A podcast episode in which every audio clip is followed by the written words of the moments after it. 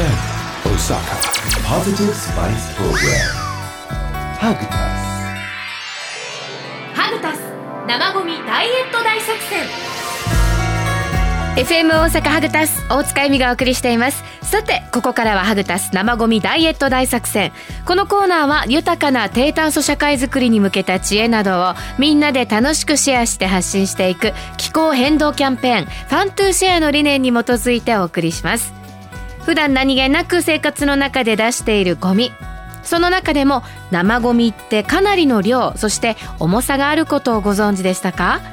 このハグタス生ゴミダイエット大作戦はそんな生ゴミをまずは身近な取り組みからダイエットにつなげ二酸化炭素排出量を減らし地球温暖化を防止しようという地球と未来をみんなでハグするエコプロジェクトです。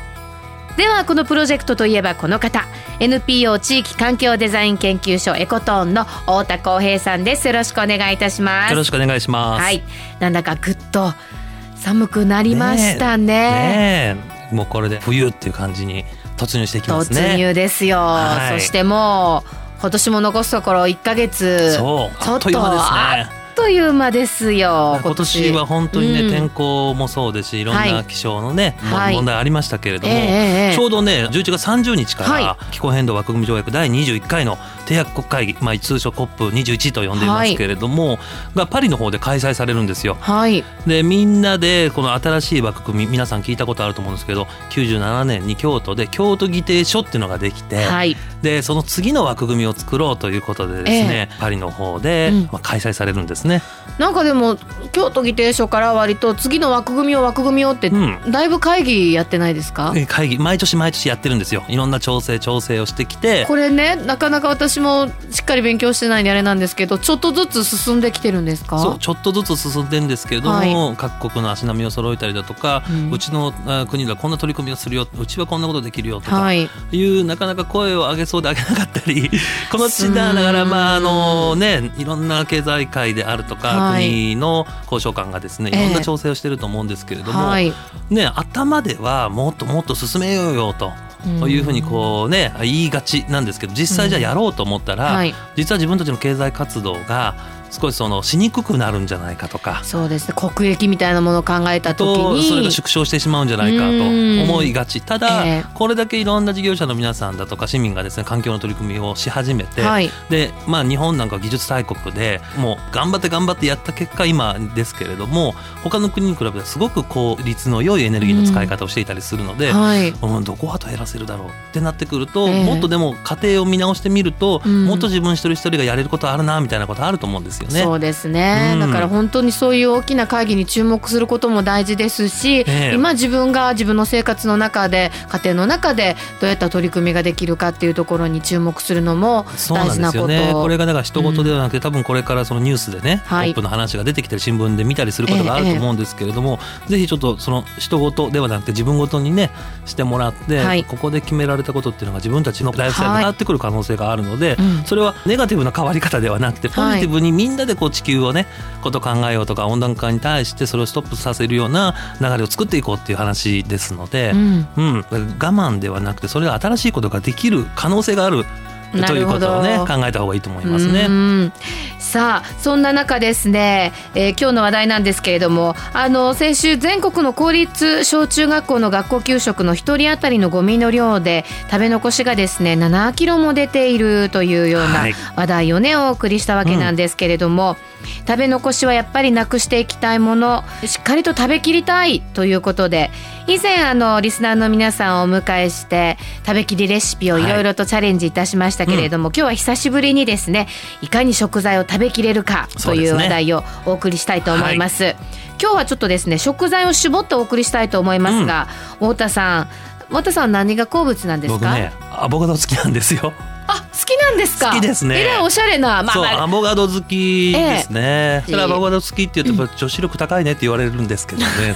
ちょっと僕見た目と違ってもうちの奥さんも含めてですね、ええ。みんなアボカドが好きで。ああそうですか、うん、で自分の生活を振り返って、まあ、ええ。奥さんの料理の仕方見てると、はい。ちょっと種のところをね、え捨ててしまってたりするから、こんだけ消費してるのに実は自分の生活の中で随分アボカドのうん。ゴミ出してしまってんなっていう反省も含めてですね、なるほど。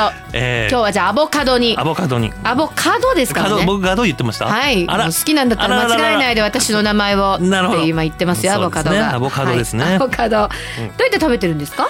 えーっとねまあサラダにしたり、うん。その刺身にしたりもしますけれども、あの煮たり焼いたりは僕うちではしてないですね。ああそうか、うん。やっぱり生で食べるのがあもういいんですって。なるほど、うんアボカドっていうのうん。の栄養を効率よく取るのはやっぱり生がいいみたいですが私ねあのカッテージチーズと合わせて、はい。ちょっとお醤油かけて食べるのがすごく好きです、生でですよね。生で生で。そのままね。あ合いますよね。美味しいですよね。美味しいですよね、うん。あれお酒が進みますね、さあもちろん身の部分あの緑の部分ですね、えー皆さん召し上がると思うんですけれど実は他の部分も食べられるということなんです、うん。まず皮はい。皮の部分はアボカドが成長する間害虫や細菌それから強い紫外線から身を守るために抗酸化力の強いポリフェノールを作るということで、まあ、この皮の部分にポリフェノールがたっぷりなんですね。なるほど。捨てるのもったいない。もったいない。はい、調理的には、まあ、あの以前ご紹介しましたベジブロスというこう煮出していくという方法ですね、あのアボカドって独特のこう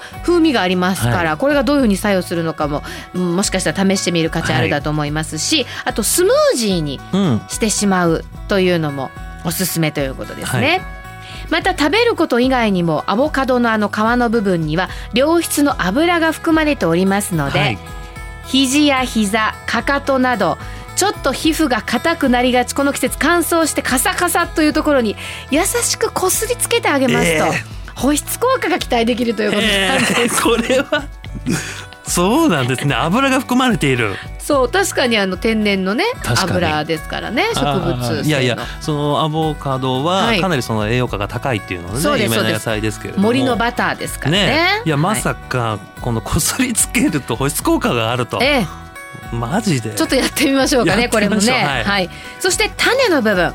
この種には水溶性食物繊維というものがいっぱいだそうなんですね。これには腸内環境を整える効果あと脂肪排出なども期待できるということですよ、うん。太田さん、なるほど。これは大切な情報ですね、そうですよ。ダイエット中か知らんけど。が期待できる。そうです。なかなかですよね。そうです分ね解しやすくしてくれるんですまあ、もちろんアボカドだけに頼っていたらあなたダメですけれあど。もでもどうやって食べるかっていうと種相当硬いじゃないですか。わからないですね。で水に溶ける食物繊維水溶性食物繊維ですので、お鍋に水と種を入れて沸騰させてください。ほう。10分ほど沸騰させたそのお茶湯を飲むことでも栄養分を取ることができるんですって。いやーこれはどんな味になるんですかね。どんな味？ちょっとだけやっぱアボカドの風味が、えーでも栄養分それすごく出て高い、ですよね、ええええいいですね、ええ種もね。またちょっと面倒ですけれども低温でじっくりとローストして砕いたものをサラダに混ぜ込む、うん。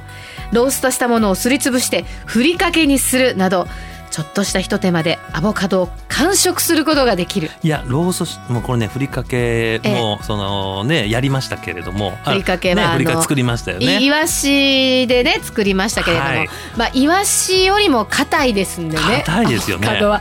すいません私もこれ試して喋ってるのじゃないので、うん。ちょっとどのぐらい手間がかかって。どんな味なんですかね。ちょっと気になりますね。気にはなりますね。一回ちょっと時間ある時にこれやってみいやでるのもアボカドのふりかけってなかなかですよ、ないですもんね。やってみるの面白いかもしれない、こうやってあのうーんまああのもちろん手軽に食べきることも大事なんですがちょっとした実験というかあそれ楽しいですよね。ねゲームみたいな感じでちょっと、うんこうやったら食べられるんじゃないかな、うんやっぱ自分でいろいろ試してみて、ねえ。使い切った喜びと同時にこれ美味しかったねとか、うん。あこれちょっと失敗したわってあるかもしれないけど、うん。次また挑戦するのねですよね。楽しみありますよね。はいよかったら試してみてください。食材を食べきることで生ゴミは出ません。出た場合でもこのコーナーでおすすめしています。生ゴミダイエットで生ゴミをギュッと絞って水分を減らしてゴミを運んだり焼却するときに出ます。二酸化炭素排出量を減らします。地球温暖化対策につながっていきますからね、はい。そしてまさに今生ゴミダイエット大作戦に参加しています。挑戦していますというあなた。そろそろどうでしょうか？1週間経ったかしら？ロハスフェスタや番組ホームページからチャレンジシートをダウンロードした皆さん11月30日月曜日の決心有効となっております。ただちょっと集まりが悪いかなという気もまあ若干します。のでちょっとぐらい遅れてもらっても大丈夫ですしメールだったらもうあのギリギリもう少し待ちますので、はい、ぜひとも。うん、今から参加するのはもう無理？いいいいです。いいですよ。もうぜひともご参加をどうぞよろしくお願いします、はい。番組ホームページからチャレンジシートをダウンロードして1週間ご協力をどうぞよろしくお願いいたします。プレゼントも当たりますしね。お。このハグタス生ゴミダイエット大作戦では皆さんからのメッセージお待ちしています。うちの使い切りレシピはこれです。などなどメッセージをお寄せください。ハグアットマーク FM 大阪ドットネット。HUG アットマーク FM 大阪ドットネットまでお願いしますハグタス生ゴミダイエット大作戦。この時間ご一緒したのは NPO 地域環境デザイン研究所エコトーンの太田光平さんでした。ありがとうございました。ありがとうございました。ハグタス生ゴミダイエット大作戦は豊かな低炭素社会づくりに向けた知恵や技術をみんなで楽しく共有し発信していく気候変動キャンペーン Fun to Share に賛同してお送りしました Fun to Share また NPO 地域環境デザイン研究所エコトーンについてはハグタス生ごみダイエット大作戦のブログにリンクがあります。そちらをどうぞご覧ください。